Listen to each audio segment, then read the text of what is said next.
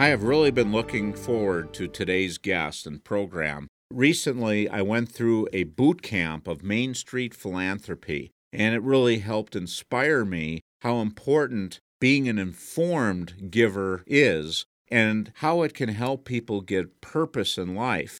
A lot of people today are looking or searching for meaning in their lives. While that might sound a little sappy today, I think it'll be interesting to hear what our guest Ryan Ponsford has to share today. Ryan has been a financial advisor to high net worth individuals. He's seen a lot of the struggles that have happened with affluent families, and he, along with another partner, have developed a program that is being distributed around the country called Main Street Philanthropy, where they teach youth how to be an informed giver. And he started out testing this in a reform school, and it really reformed the lives of some of the people that went through the program. So today is going to be very interesting. It's with great pleasure I welcome Ryan Ponsford. Welcome, Ryan. Hello, thank you for having me. Hey, it's great to have you. I'm really looking forward to today's talk because we're going to be talking about something that I don't think it's talked about very much, and that's philanthropy and giving. And one of the things that I see quite a bit is that a lot of kids today, they're not communicating with each other, they're texting all the time, they're not talking even on the phone, and there's no interpersonal relationships, and everything's in the now. You can push a button, instant, anything that you want information, games, everything. It's all about pushing a button and getting instant responses. And I think what's happening is a lot of people are losing those relationships, that purpose that people should have, their motivation. I think you see a lot of people that aren't that happy. And I know I came across the things that you're doing, Ryan, with Main Street Philanthropy and how it's just transformed lives in giving them purpose. I know a lot of us care about our families and we look at taking care of our families, but a lot of times we're not thinking about philanthropy today. So, talk a little bit about your background, Ryan, and how you got into this Main Street Philanthropy. Yeah, absolutely. Thanks, Jim. What's fascinating is the whole philanthropy piece of it came on accident what triggered for me was I was working with pretty affluent families in a large financial institution within the private bank arena. And I quickly recognized that as wealth was transitioning to kids, what I saw happening is the kids were blowing the money and hating each other, both of which are bad. The other thing I recognized is I'd ask people a lot of times what was most important to them in life. And if anybody thinks about that, if you were to take a piece of paper and write down what is most important to you in life, and put your top three, four, or five things. What I found after interviewing quite a few people is family tended to hit number one or number two on pretty much every single person's list. And so it became clear to me that if family was important to people and what was happening when wealth transitions is their families were fracturing and my job was to help people increase wealth and as they went up the wealth chain that problem seemed to get worse, then what was I doing with my life? So I set out on a personal journey or mission that started out as curiosity and turned into a much more passionate endeavor around how do I solve this issue of wealth transition. And in doing that, I came up with kind of some core areas that were issues within the family. And where philanthropy came in is once I recognized that philanthropy wasn't about money, most of us think about philanthropy, we think that it's something that's reserved for very wealthy families. It's about writing big checks and getting tax deductions and maybe your name on a building.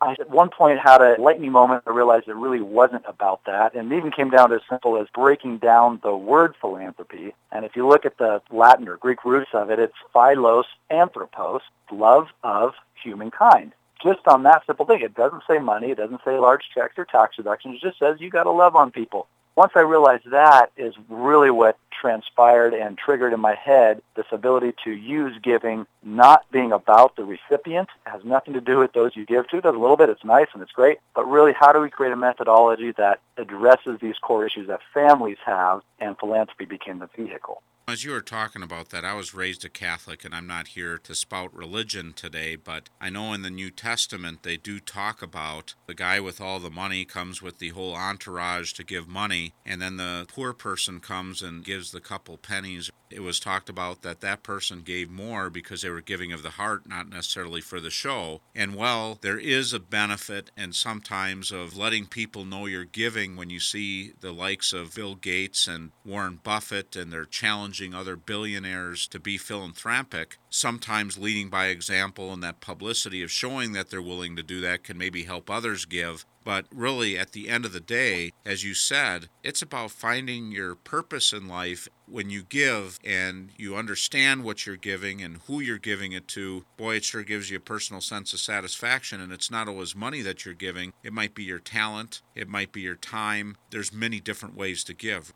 Absolutely. And what you also triggered on there, and again, not to go biblical, but there's a passage in the Old Testament where Elijah is going to the well to meet this widowed woman. I won't get into the whole story, but the premise of it is that giving is really about changing the heart and minds of those who give that's really what makes a difference is what you described is how does this transform the lives of those on the giving side, not just the recipient. And again, I think you're right on. That's the point. And whether it is giving of a lot, a little, just a resource or your time or your talents or your ability to connect people, each one of those things. I mean, it's simple as you hold the door open for somebody when they come in. It makes you feel good right? They appreciate it, and then you feel good. So it really is a self-driven, self-enhancing, life-enhancing. And there's even studies that will tell you that those that are generous by nature, by statistical probability, tend to be healthier, happier, and oddly enough, more financially stable. It is amazing. I've always lived by the adage the more you give, the more you get. You can never outgive what you get. And you don't measure that necessarily in dollars. It's the happiness, it's the personal satisfaction, it's the peace of mind. Those are all things that come to mind to me when I give to causes that I care about.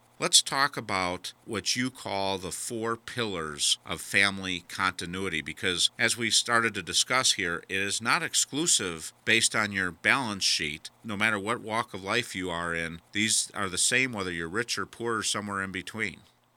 Yeah, thanks for asking that question. So the four pillars of family continuity was a concept that came up when we really tried to tackle and narrow down what are the areas within a family that we can address in order to lessen the likelihood of failure if we look at it, families by statistic, about 70% of the time when wealth transitions, really regardless of the amount of wealth they have, it results in a loss of wealth on the part of the beneficiaries that blow the money. And it also ends up in a lot of really fractured relationships within families. In trying to address those issues, the four pillars that we came up with were kind of key areas that we found families ought to be considering. The first one we looked at is the family's importance of having a shared purpose or vision or mission for the family. And that one got triggered just in a conversation I had with somebody that once asked me, what's the purpose of your marriage? And that simple thing really made me think a lot. And I started thinking, you know, my business has a purpose, my marriage has a purpose. What is the purpose of my core family and how do we have a long-term vision together which allows us to see each other and each other's futures and lessen the need to fight over stuff now? So do we have something that we share that we're passionate about as a family other than just we happen to share DNA? The second one we called family heritage, and this is largely the history of where you came from most of us, when we grow up, we don't necessarily know what kind of sacrifices that our families made, our parents or grandparents made to put us in the positions that we're in. And if you really look at it and start capturing the stories of families, there's a lot that everybody went through. There's a lot of lessons to be captured that can be helpful in our lives. And there's a lot of important family traditions and things that can be used to even connect families. So both in the context of the more of what I call the technical side of it, what mistakes did people make as they were building a company or building a business or investing or whatever it is because there's a lot to learn from that. But then also what's some of the glue that's kept our family together. For my family was music. We all sit around and sing songs after we have dinner. And so that's been a big part of capturing our own family story and our family legacy. That's one of our connection points. The third one we call family recess. Family recess is real simple. How do you have fun together? No objectives, no agenda, just ensuring that you have fun. And, and recess is an old term that we used to all have in elementary school, and everybody looked forward to recess. I've got a six-year-old. What did you do at school? What was your favorite part? Recess. So how do we have that same experience as a family? We're just having fun and making memories think about your memories as, a as you as you grew up in your childhood. What are we creating for our own kids and our own grandkids that are just fun memories that again are going to keep us connected over the long term? And the fourth one is one that's most commonly addressed, and that's the family strategic planning, which is really all of the more technical planning that we do, which is the estate planning and the investments in your financial plan and all those types of things. And for the most part, advisors have done a pretty good job of addressing those types of issues but it's important. It is critical. It's the least likely to cause the problem when you look at the statistics of causes of failure, but it's also one of the most important that you get those things shored up and done properly. Ryan, this has been great to set up a foundation of what we're going to talk about next, and I can't wait to get into it. When you talk about family planning and strategic planning and getting estate planning done and looking at investments, that's all the logical stuff. But the heart stuff is the glue that keeps everything together. A lot of times families just don't get around to doing that or they don't know what the tools are or what can help them in that area people might be listening and say, you know what, I don't have a big estate, this isn't for me. But I have had families that literally had little to nothing, but they had some personal belongings. And when you talk about that family heritage, you get a couple kids being sentimental about some item that most people would take to the dump or to Goodwill as a donation, and it has very minimal value but you have two kids that won't even speak to each other anymore because they haven't gone through this process of having that understanding as a unit. It is just so important to have those discussions and have that continuity in the families. We're going to take a short break and we come back. We're going to talk about what Ryan has co founded with another gentleman out east, and it's called Main Street Philanthropy. And it has literally changed lives of people that are not of the significant means that we might have been talking about about here recently, so just stay tuned. Having a conversation with your child is like putting money in the bank. For example, every time you ask your child, So, how was your day? You've just added to your conversation trust account. And when you say to your child, Good job, son. You get double deposits. And the more you ask, the more you put away. And it's good advice to Excuse me. And it's good advice to have. Stop that! and it's good advice to have little chats with your child as often as you can. Thank you. Because someday, when they're teenagers, it may pay off big dividends. Dad, can I ask you something? Give your family everything. Give them your time. Thanks, Dad. I think you're right. Welcome back as we continue to visit with Ryan Ponsford. He is the co founder of Main Street Philanthropy. And before the break, we were talking about a lot of the issues with families where 70% of families' net worth doesn't survive to the third generation. And that's with wealthy people that have the means. But we also talked about the things that might tear families apart and things that can help glue them together. I just have to say, Ryan, I have been truly inspired by what you and Scott Farnsworth have put together, this Main Street philanthropy. Why don't we just start out with it's kind of a teaching tool that you've developed for school kids, for families, for businesses that teach them just what philanthropy is and what it does. And what I'd like you to share first is your first experience with teaching troubled youth and what that meant to them. Yeah, this whole experiment was call it an accident, call it whatever you want. But what happened was we designed this thing for families originally and then happened to see a correlation among kids at a local middle school here in San Diego that was part of the juvenile court system. We found that we were able to take them through a multi-week process where we put them on the giving side of being philanthropic. And in that experience, what we saw were lives being transformed. We saw these kids wake up that didn't have a sense of purpose or identity or feeling like they could make a difference in the world that really just came alive. There's three different gangs represented in our class alone, and those kids were working together around trying to solve a common problem around animals, around youth with medical issues. And they got passionate about these things and just woke up and got engaged. At the end of the program, after evaluating organizations, they got to go hand deliver checks to these places. And what we saw just in their lives and their confidence come out of this thing was just absolutely mind-boggling to where we had come to the conclusion that this experiment needed to become real. And that's what inspired us to sit down and really wrap our heads around what could this become? Could we truly inspire and transform a generation of students that are traditionally more self-oriented, get them more outwardly oriented and looking beyond themselves to what's bigger in order to change and inspire their lives? And at the end of the day, this didn't have to do with the dollar amount, it had to do with what the purpose was. I know you've recorded some of the testimonials of these kids. If somebody wanted to see this life changing, heart changing transformation that happened to some of these youth, where would they see that? One of the things that we did that I think is one of the most powerful parts of this is these kids blog each week as they go through this program. So we ask them a couple questions, but ultimately they're free writing about their experience. So you get a really intense glimpse into what's going on in the hearts and the minds of these kids. So for that organization, we have a website. It's mainstreetphilanthropy.org. We also have Main Street Phil, P-H-I-L dot org. We'll route you there in case you don't want to spell out philanthropy under the course tab, you'll see there's links to all the different schools that we've been in recently, and you can click on those school links and drill down into individual blogs and read what all these kids are writing. I found that to be one of the most inspiring parts of this is really getting an in-depth insider's view as to how these kids' lives are being transformed. Now, I know what you have done. You've got a multi-week course that volunteers go into the classroom to teach these courses. I know the volunteers, I've heard some of them speak about their experiences. Their lives have been transformed too, just leading these groups through that process. And you guys have done just an awesome job with that. You also have done the same type of course in an accelerated version that families can do. So if they're looking for a mission or a vision, putting the families together, multi generations, to work on it as a family project, that is more of a compacted course where they could get together, spend a half a day together, and work through this in a much shorter time versus the school version, which is what, an hour a week or something like that, right? Yeah, that's correct. So in the schools, our program is typically 10 weeks where we meet during their normal class period, so it's an hour a week for 10 weeks.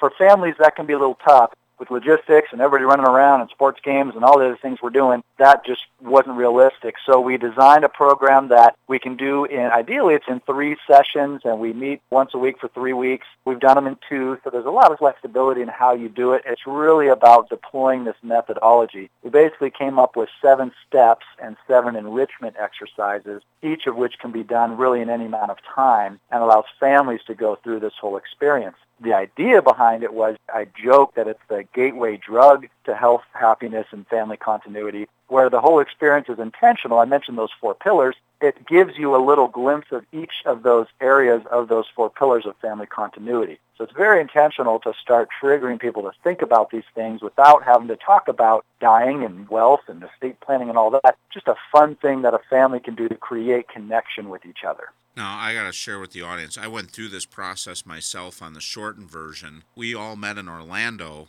for those of you thinking it was like a vacation time, it was in the middle of summer and 95 degrees and hot and humid isn't my idea of a great place to go. But we all got together and we divided into groups. We picked up on where each of the groups were passionate about. Then we started researching charities in the Orlando area and we were taught how to confirm that. We made the phone calls, did all those things that Ryan was talking about. And I got to tell you, Ryan, the most touching part of the whole thing is when we went to those charities and delivered these checks and these weren't huge checks, but it was amazing how appreciative the people that were passionate in running these organizations were. You had no idea how that felt to do that. It was just a great experience.